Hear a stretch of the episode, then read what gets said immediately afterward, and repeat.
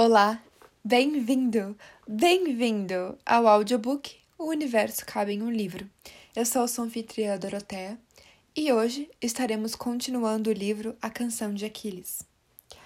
Eu parei no capítulo 2 e agora iniciarei o capítulo 3. Bom proveito. Capítulo 3 Eu estava de pé, no campo, com os dados na mão. Um presente. Não de meu pai, que jamais pensaria em tal coisa, nem de minha mãe, que às vezes me ignorava. Não conseguia lembrar-me de quem o recebera. De um rei visitante? De um nobre em busca de favores? Eram de marfim, com incrustações de ônix, suaves ao toque do meu polegar. Estávamos no fim do verão, e eu suava depois de ter corrido do palácio até ali. Logo após os jogos, um homem viera treinar-me em todas as modalidades atléticas: pugilismo, lança e espada, arco, disco. Porém, eu havia conseguido fugir dele e agora sentia toda a leveza da solidão. Era a primeira vez que eu ficava sozinho nas últimas semanas. Então o menino apareceu. Chamava-se Clissônimo e era filho de um nobre que sempre nos visitava no palácio. Mais velho, maior e desagradavelmente corpulento. Viu logo os dados em minha palma. Lançou-me um olhar de soslaio e estendeu a mão. Deixe-me vê-los. Não, eu não queria que seus dedos grossos e sujos tocassem os dados. E eu era o príncipe, embora fosse pequeno. Não teria sequer esse direito? Porém, aqueles filhos de nobres costumavam fazer comigo o que lhes dava na cabeça sabendo muito bem que meu pai não interferia. Vou ficar com eles. Não lhe ocorreu sequer me ameaçar? Odiei-o por isso. Então eu não era digno nem mesmo de uma ameaça? Não. O menino deu um passo à frente. Vamos, eu os quero. São meus. Arreganhei os dentes como os cães que disputavam as migalhas de nossa mesa. Ele quis me arrancar os dados, mas eu o empurrei. Ele cambaleou para minha grande satisfação. Não tiraria o que era meu. Ei! Estava furioso. Eu era pequeno e achava-me estúpido. Se ele recuasse agora seria uma desonra. Avançou sobre mim, a face rubra. Sem se querer, dei um passo para trás. Ele sorriu. Covarde! Não sou covarde, gritei, sentindo a pele arder. Seu pai acha que é. Ele parecia saborear as palavras. Ouvi, ouviu dizer isso ao meu pai. É mentira, mas eu sabia que não era. O menino se aproximou ainda mais e ergueu o punho. Está me chamando de mentiroso? Não duvidei de que fosse me golpear. Queria apenas um pretexto. Eu bem imaginava o tom em que meu pai dissera aquilo. Covarde. Pus as mãos em meu peito e empurrei com toda a força que tinha. Nossa terra era coberta de relva e trigais. Tombos não machucariam. Estou procurando desculpas. A terra era coberta também de pedras. A cabeça do garoto bateu violentamente contra uma delas e vi a surpresa em meus olhos. O chão em volta começou a se encharcar de sangue.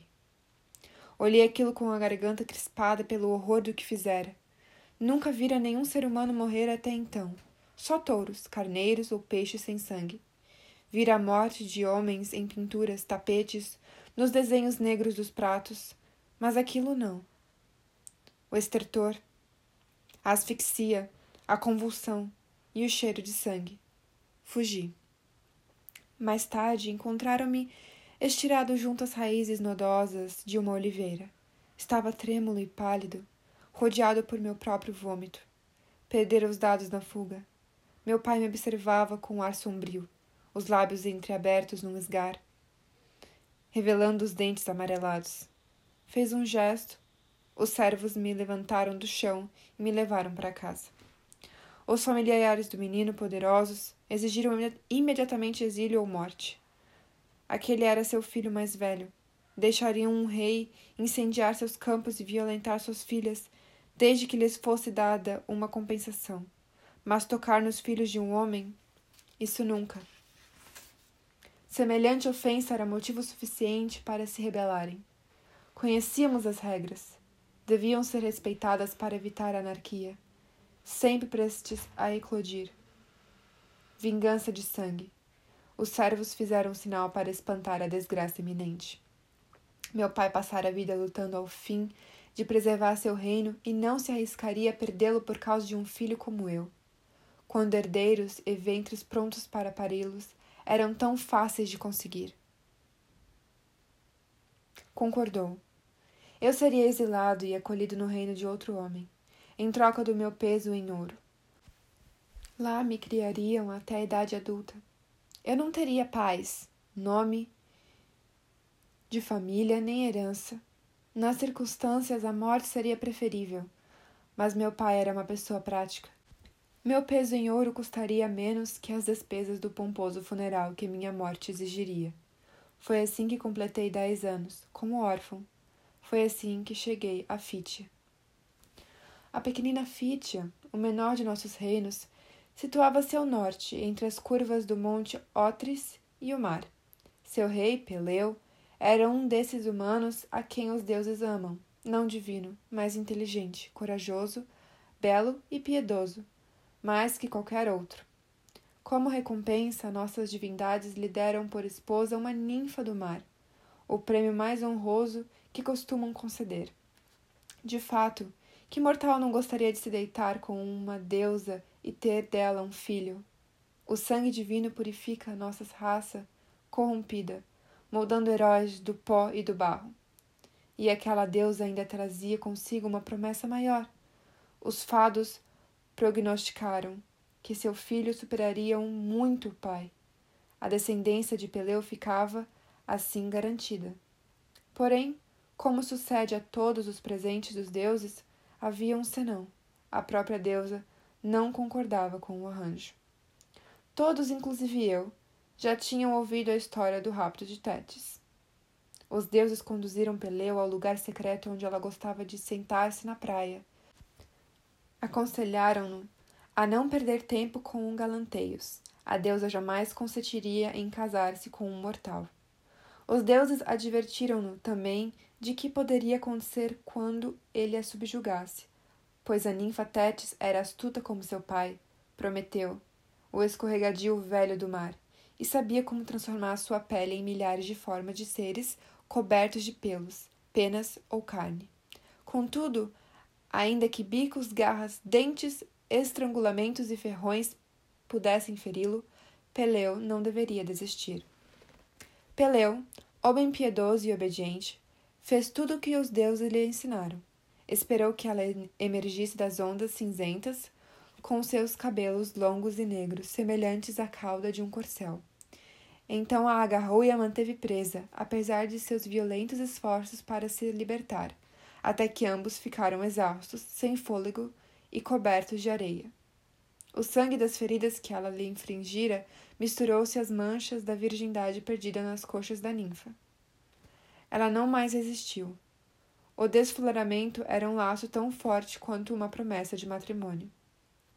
Os deuses obrigaram-na a jurar que permaneceria ao lado do marido mortal pelo menos um ano, e ela encarou esse período na terra como um dever, que de fato era, mas sempre silenciosa, distante e taciturna. Agora, quando ele a possuía, ela não mais se retorcia nem procurava se esquivar em protesto.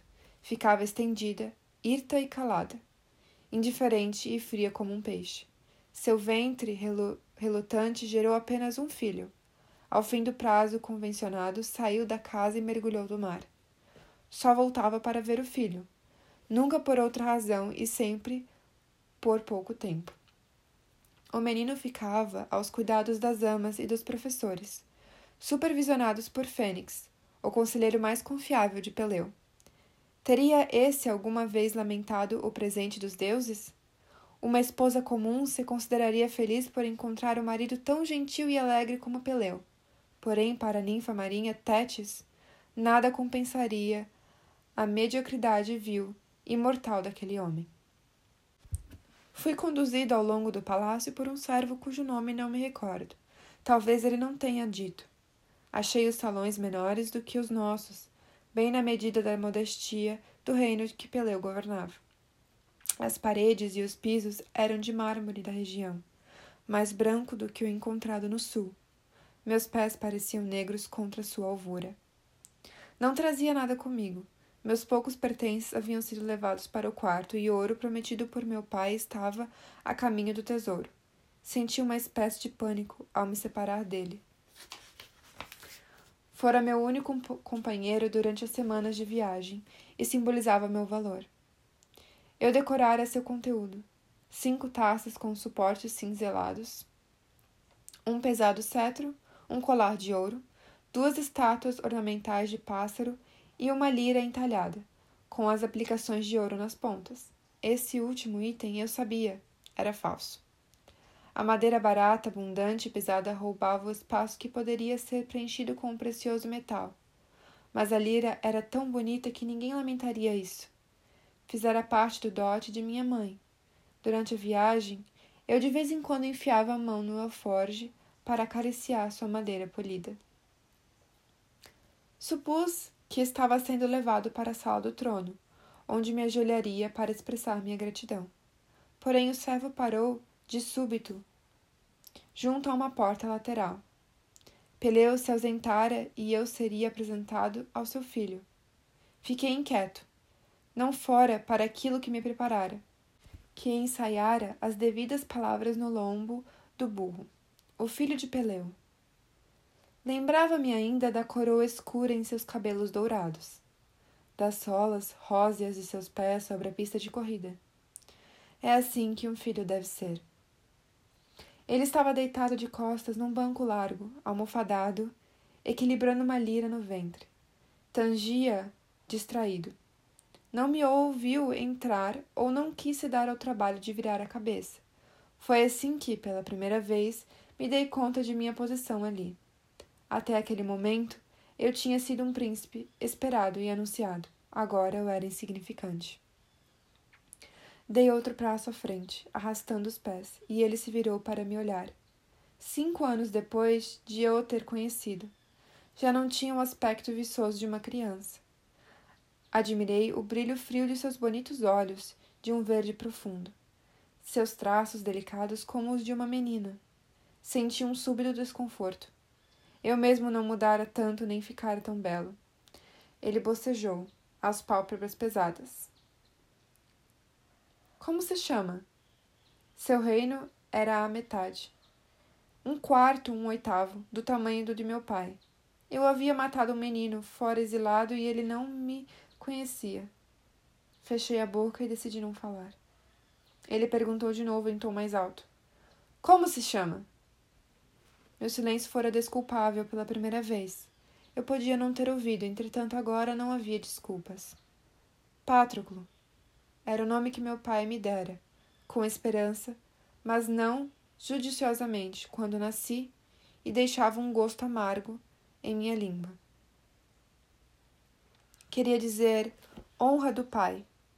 Esperei que ele fizesse alguma pilhéria, algum gracejo espirituoso sobre minha desgraça Porém, ele não o fez. Talvez, pensei, seja estúpido também. Virou-se de lado para me observar. Uma mecha de cabelos dourados caiu sobre seus olhos e ele a afastou. Meu nome é Aquiles. Ergui um pouco o queixo para demonstrar que havia entendido. Fitamo-nos por um momento. Então, ele piscou e bocejou de novo, abrindo a boca como um gato. Bem-vindo a Fítia. Eu fora criado numa corte e sabia quando estava sendo dispensado. Naquela tarde, descobri que não era o único filho adotivo de Peleu. O modesto rei provou ser rico em filhos repudiados. Ele próprio fora outrora um fugitivo, segundo se dizia, e por isso gozava da reputação de ser muito caridoso para com os exilados. Minha cama era um catre num quarto semelhante a uma cabana, cheia de outros meninos que brigavam e vadiavam. Um servo me mostrou onde as minhas coisas tinham sido guardadas. Alguns garotos levantaram a cabeça curiosos. Estou certo de que um deles falou comigo, perguntando meu nome, e eu estou certo de que respondi. Depois eles voltaram aos seus jogos. Esse aí não é importante. Caminhei meio sem jeito para meu catre e esperei o jantar. Um sino de bronze no interior do palácio nos chamou para cear ao crepúsculo. Os meninos interromperam suas brincadeiras e precipitaram-se para o corredor. A edificação fora construída como uma toca de coelho, cheia de corredores sinuosos e cubículos. Eu quase pisei nos calcanhares do garoto que ia à minha frente, receoso de ficar para trás e me perder. A ampla sala de refeições situava-se na parte da frente do palácio, e suas janelas se abriam para as encostas do Monte Otres. Era grande o bastante para acolher todos nós e muito mais. O rei Peleu gostava de receber e regalar. Sentamo-nos em bancos de carvalho, diante de um mesas cujos tampos vinham sendo arranhados pelos pratos havia anos. A comida era simples, mas abundante. Peixe salgado, pão e queijo, temperado com ervas. Não havia carne, nem de carneiro nem de boi. A carne era só para a realeza ou para os dias de festa. Do outro lado da mesa, tive o vislumbre de uma cabeleira brilhante à luz das tochas. Aquiles. Estava sentado com um grupo de meninos que riam desbragadamente de algo que ele dissera ou fizera. É assim que um príncipe deve ser. Olhei para meu pão, para seus grãos ásperos que picavam a pele de meus dedos. Depois do jantar, recebemos licença para fazer o que quiséssemos. Alguns meninos se juntaram num canto para um jogo qualquer. Quer jogar? perguntou um deles. Seus cabelos ainda conservavam os cachos da infância. Era mais novo do que eu. Jogar? Dados! Ele abriu a mão para mostrá-los. Eram de osso, com os pontos pintados de tinta preta. Dei um passo para trás, sobressaltado. Não, respondi com a voz um pouco estridente. Ele arregalou os olhos surpresos. Está bem, deu de ombros e saiu. Naquela noite sonhei com um garoto morto, o crânio esfacelado como um ovo contra o chão. Ele me seguiria.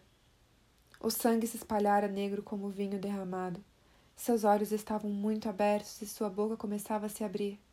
Tapei os ouvidos com as mãos.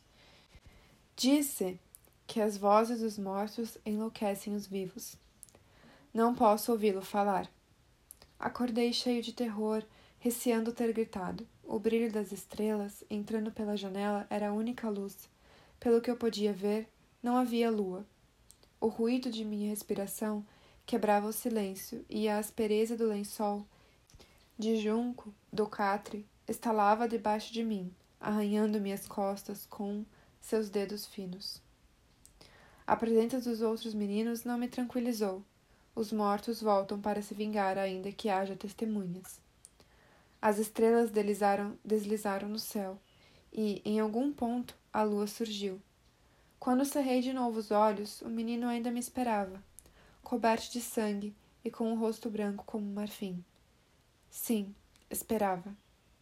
Nenhuma alma gosta de ser lançada antes do tempo nas trevas sem fim do mundo subterrâneo.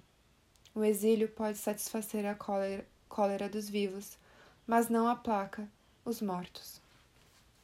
Acordei com os olhos ardendo, os membros laços e embotados. Os outros meninos, à minha volta, já estavam vestidos e cheios de entusiasmo para o novo dia. Rapidamente se espalhara o boato sobre minha estranheza e nenhum deles se aproximou de mim de novo, com dados ou outra coisa qualquer. Ao desjejum, engoli com dificuldade nacos de pão, que empurrava para dentro da boca com os dedos. Serviram-me leite. Bebi. Depois, levaram-nos ao pátio ensolarado e poeirento da ginástica para treinarmos na lança e na espada. Ali pude apreciar plenamente o alcance da bondade de Peleu. Bem treinados e agradecidos, um dia lhe forneceríamos um belo exército. Deram-me uma lança.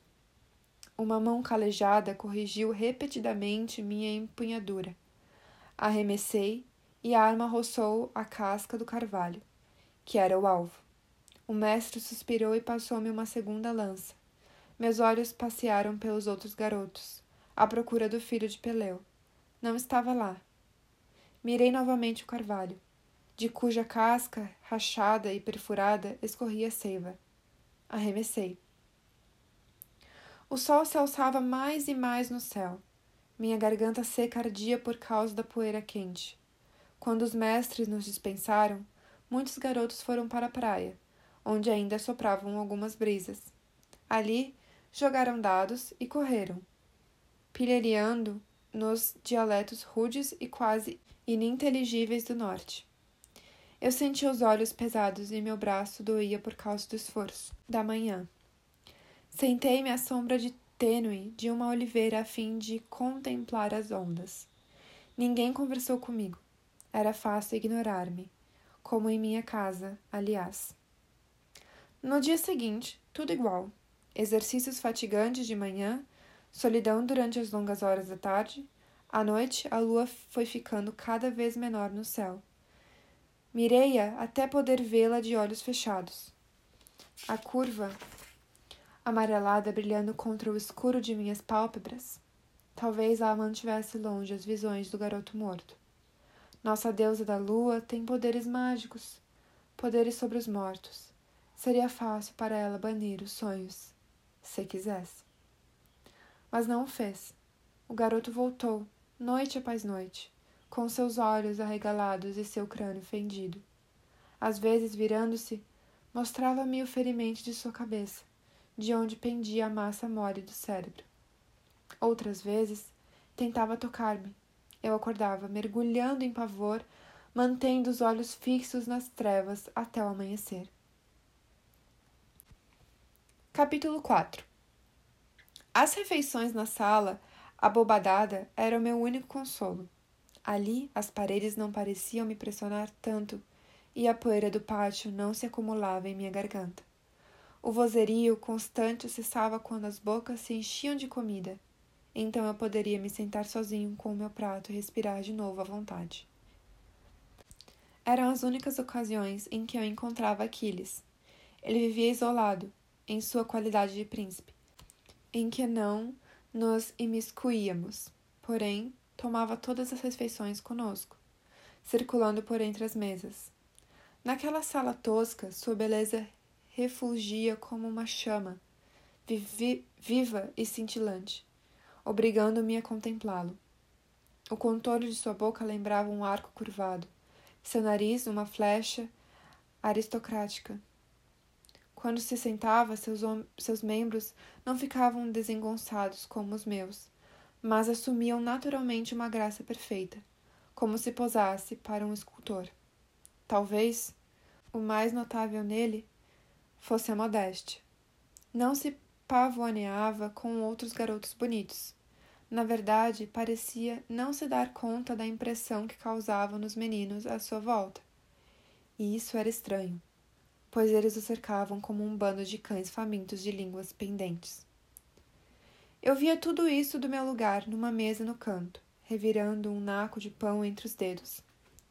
A ponta aguda de minha inveja era como uma fagulha que escapava da chama. Certa vez ele se sentou mais perto de mim do que de costume, na mesa ao lado.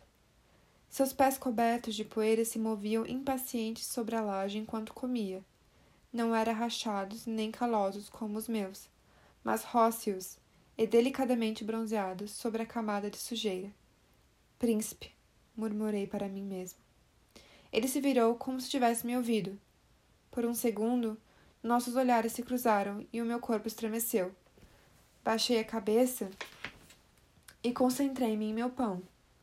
Meu rosto ardia e minha pele formigava como na iminência de uma tempestade. Quando, por fim, Arrisquei-me a olhar de novo. Ele já havia se acomodado à me sua mesa e conversava com outros meninos.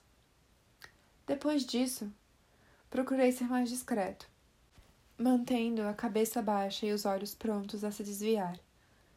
Ele, porém, era mais hábil. Pelo menos uma vez, durante a refeição, refeição virava-se e me surpreendia antes que eu pudesse fingir indiferença. Aqueles segundos Aquelas frações de segundo em que nossos olhares se encontravam eram os únicos momentos no dia em que eu senti alguma coisa. Uma reviravolta súbita no estômago, um rápido acesso de ira.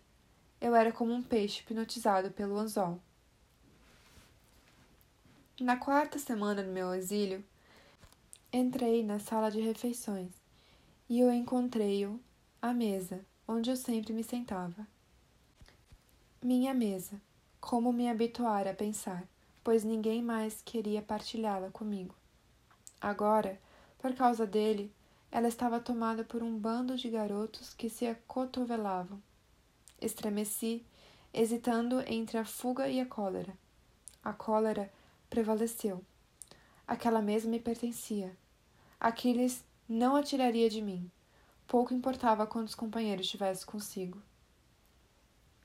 Sentei-me no último lugar vazio, de ombros tensos, como se me preparasse para uma luta. Em volta, os meninos se pavoneavam, tagarelando sobre uma lança e um pássaro morto na praia, sobre as corridas da primavera. Eu não os ouvia. A presença de Aquiles era como uma pedra em minha sandália, impossível de ignorar. Sua pele tinha um matiz do azeite que acaba, acaba de ser espremido. Era lisa como madeira polida, sem as manchas e os arranhões que enfeavam a nossa. Fim da refeição, retiraram-se os pratos. Pela janela da sala, avistávamos a lua alaranjada, suspensa nas sombras do crepúsculo. Mas Aquiles se demorava. Absorto, afastou da testa dos cabelos que haviam crescido desde que eu chegara. Estendeu a mão para uma travessa de figos e retirou um punhado. Com um movimento rápido dos pulsos, foi atirando os figos para o alto. Um, dois, três. Fazendo malabarismos com eles com tanta leveza que a pele delicada dos frutos permanecia intacta. Acrescentou um quarto, depois um quinto. Os garotos entusiasmados batiam palmas. Mais, mais. Os figos voavam, manchas indistintas no ar, tão rápido que pareciam não lhes tocar as mãos e saltar por vontade própria. Malabarismos eram truques de prestigi prestigiadores e mendigos, mas ele fazia deles algo mais. Um arabesco vivo pintado no espaço, tão belo que nem mesmo eu conseguia fingir desinteresse. O olhar de Aquiles, que até então acompanhara o movimento dos frutos, se encontrou com o meu. Não tive tempo para disfarçar antes que ele dissesse em voz baixa, mais distinta: Pegue. Um figo se destacou do arabesco e, descrevendo um círculo gracioso, voou em minha direção. Recebi-os nas mãos, espalmadas, macio e tépito. Percebi que os garotos aplaudiam. Um por um, Aquiles recolheu os frutos que restavam e devolveu-os à mesa com um floreio de artista. Menos o último, que levou à boca, a polpa escura se abrindo para revelar as sementes rosadas entre seus dentes. O fruto estava perfeitamente maduro, suculento. Sem pensar, aproximei também dos lábios o que ele me atirara. Sua doçura granulosa encheu minha boca a pele era aveludada contra minha língua. Sempre gostei de figos. Ele se levantou e os meninos se despediram em coro. Pensei que fosse olhar para mim de novo. Porém, apenas se virou e desapareceu, recolhendo-se ao seu quarto no outro lado do palácio. No dia seguinte, Peleu voltou e foi conduzido à sua presença, na sala do trono, abafada e cheia de fumaça da lenha que queimava na lareira. Ajoelhei-me respeitosamente. Saudei-o e recebi seu lendário sorriso bondoso. Pátroclo, murmurei em resposta à sua pergunta. Já estava quase acostumado à brevidade desse nome, sem o de meu pai para complementá-lo. Peleu fez um leve aceno de cabeça. Pareceu-me velho, encurvado, embora não tivesse mais cinquenta anos a idade do meu pai. Não lembrava em nada o homem que conquistara uma deusa e gerara um filho como Aquiles. Você está aqui porque matou um menino. Você entende isso? Esta era a crueldade dos adultos. Você entende isso? Sim, eu disse a ele.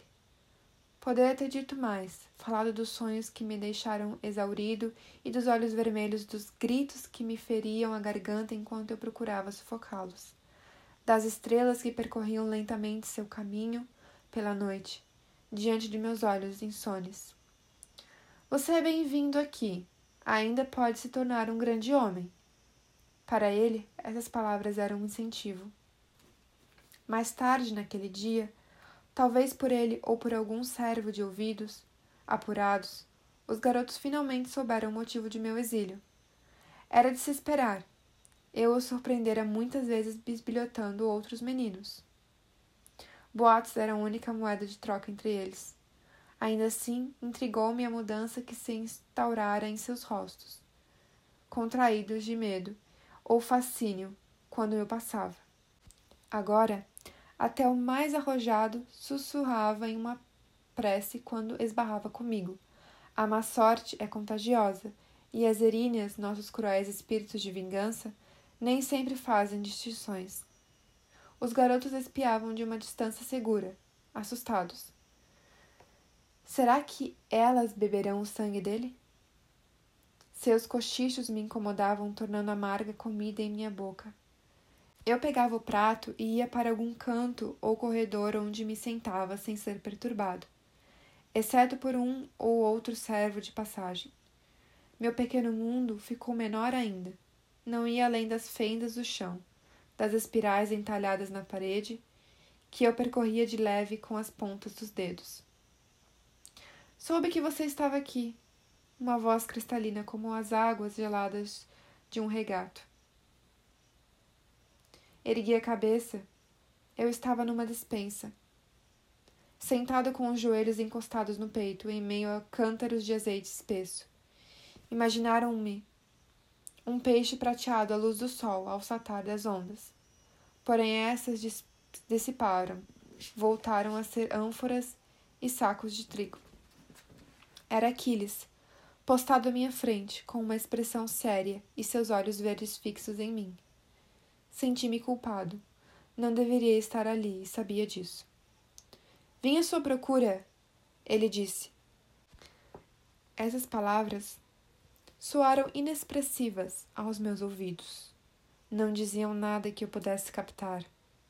Você não compareceu aos exercícios da manhã. Enrubesci. Por detrás da culpa, a raiva foi se avolumando, lenta e cegamente. Ele tinha o direito de me castigar, mas eu o odiava por isso. Como sabe? Você nunca vai lá? O mestre percebeu sua ausência e disse ao meu pai: E seu pai o mandou? Eu queria fazê-lo sentir-se mal por seu papel subs subserviente. Não, vim por conta própria. A voz de Aquiles era glacial, mas notei que sua mandíbula se contraía ligeiramente. Ouvi por alto o que diziam. Quis verificar se por acaso você não estava se sentindo bem. Não respondi.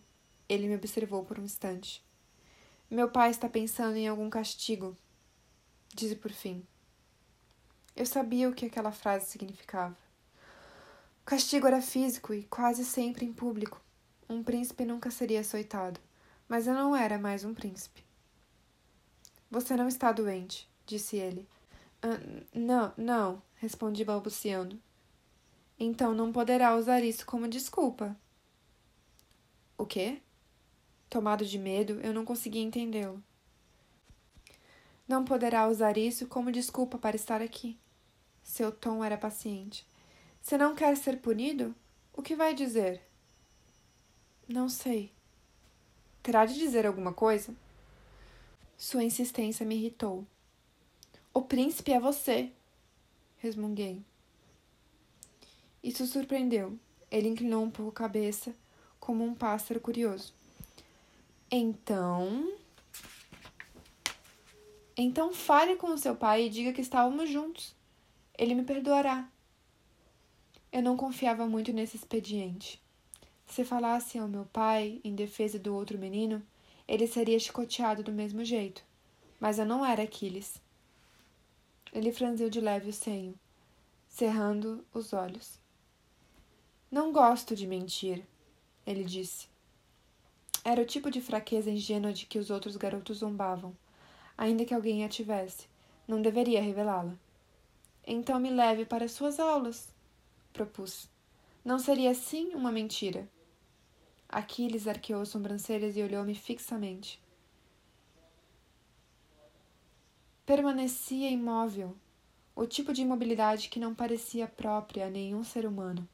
Nele, só o que palpitava eram o pulso e a respiração, como um cervo atento aos unidos do arco do caçador. Contive o fôlego. De repente, sua expressão mudou. Ele havia tomado uma decisão. Siga-me, disse ele. Para onde? perguntei cauteloso. Agora talvez fosse punido por sugerir uma fraude. Para minha aula de lira. Assim como você diz, não mentiremos. Depois conversaremos com meu pai. Agora? Sim, por que não? Olhou-me curioso. Por que não? Quando me levantei para segui-lo, meus ombros doíam por eu ter ficado tanto tempo no chão frio. Meu peito palpitava sem que eu soubesse o motivo. Fuga, perigo, esperança, tudo ao mesmo tempo. Atravessamos em silêncio os corredores sinuosos e chegamos por fima um pequeno aposento, onde só havia um grande baú e alguns bancos. Aquiles apontou para um deles e me sentei sobre aquele pedaço de couro esticado sobre a armação de madeira nua, a cadeira de um músico. Eu só vira iguais quando os bardos vinham, muito raramente, tocar junto à lareira de meu pai. Aquiles abriu o baú, tirou dali uma lira e estendeu-a para mim. Eu não sei tocar, confessei. Ele franziu a testa. Nunca tocou? Estranhamente, eu não tive coragem de desapontá-lo. Meu pai não, não gostava de música. E daí? Seu pai não está aqui? Segurei a lira. Era fria e suave ao toque. Dedilhei as cordas, extraindo algumas notas quase indistintas. Era a lira que ele empunhava quando cheguei. Aquiles se debruçou de novo sobre o baú, apunhou outro instrumento e veio juntar-se a mim. Pousou nos joelhos. A madeira tinha incrustações de ouro e brilhava, e ele o manipulava com muito cuidado. Era a lira de minha mãe, que meu pai enviara como parte do meu preço. Aquiles feriu uma corda. A nota soou cálida e vibrante, docemente pura. Minha mãe sempre instalava sua cadeira perto dos bardos que nos visitavam. Tão perto que meu pai franzia o senho e os criados murmuravam. Lembrei-me subitamente do brilho escuro em seus olhos à luz das chamas, enquanto ela acompanhava o movimento das mãos do bardo. Sua expressão era de uma pessoa sedenta. Aquiles feriu outra corda e uma nota vibrou no ar, mais grave que a primeira. Sua mão procurou uma cravelha e a apertou. É a lira de minha mãe. Quase cheguei a dizer. As palavras estavam em meus lábios e atrás delas outras se atropelavam. É a minha lira. Porém, não disse nada. Como reagiria ele a semelhante declaração? A lira era dele agora. Engoli em seco. É bonita. Foi meu pai quem me deu, disse ele descuidadamente. Contudo, o modo como seus dedos a seguravam, com a maior delicadeza, me impediu de dar vazão à cólera. Ele nem percebeu. Pode pegá-la, se quiser. Eu conheci a maciez daquela madeira com a minha própria pele. Não, eu falei, apesar da dor em meu peito. Não vou chorar diante dele. Aquiles ia dizer alguma coisa quando o mestre entrou. Um homem de meia idade, tinha as mãos calosas de um músico e carregava a própria lira, lavada em nogueira escura. Quem é este aí? Ele perguntou. Sua voz era áspera e estridente. Um músico, mas não um cantor. Este é Patroclo, respondeu Aquiles. Ele não sabe tocar, mas quer aprender. Não neste instrumento. e a mão do homem se adiantou para arrebatar-me a lira. Instintivamente, meus dedos se aferraram a ela. Não era tão bonita quanto a de minha mãe, mas ainda assim podia ser considerada um instrumento de príncipes. Eu faria de tudo para não a soltar. Entretanto, não precisei fazer nada. Aquiles travou-lhe o pulso antes que o homem a tocasse. Neste instrumento, sim, se ele quiser. O mestre se enfureceu, mas não disse uma palavra. Aquiles soltou e ele foi se sentar amuado. Comecemos, ele disse. Aquiles assentiu e debruçou-se sobre a lira. Nem tive tempo para refletir sobre a sua intervenção. Seus dedos correram pelas, pelas cordas e todos os meus pensamentos se desfizeram. O som era puro e doce como água, picante como limão. Eu nunca ouvira música assim antes.